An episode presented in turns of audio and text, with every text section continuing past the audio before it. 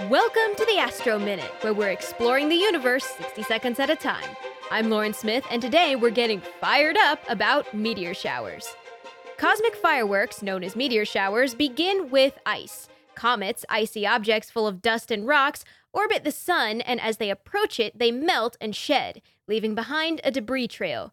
When the Earth crosses through this trail, bits of rock and dust plummet into the Earth's atmosphere and burn up, producing quick, fiery streaks across the sky.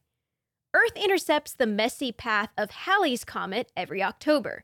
The resulting meteor shower is called the Orionids because its meteors appear to come from the direction of the constellation Orion. The Orionids can be seen for weeks, but the 2023 peak happens after midnight on October 22nd. So set your clock, grab a blanket, and enjoy the cosmic show. That's your Astro Minute.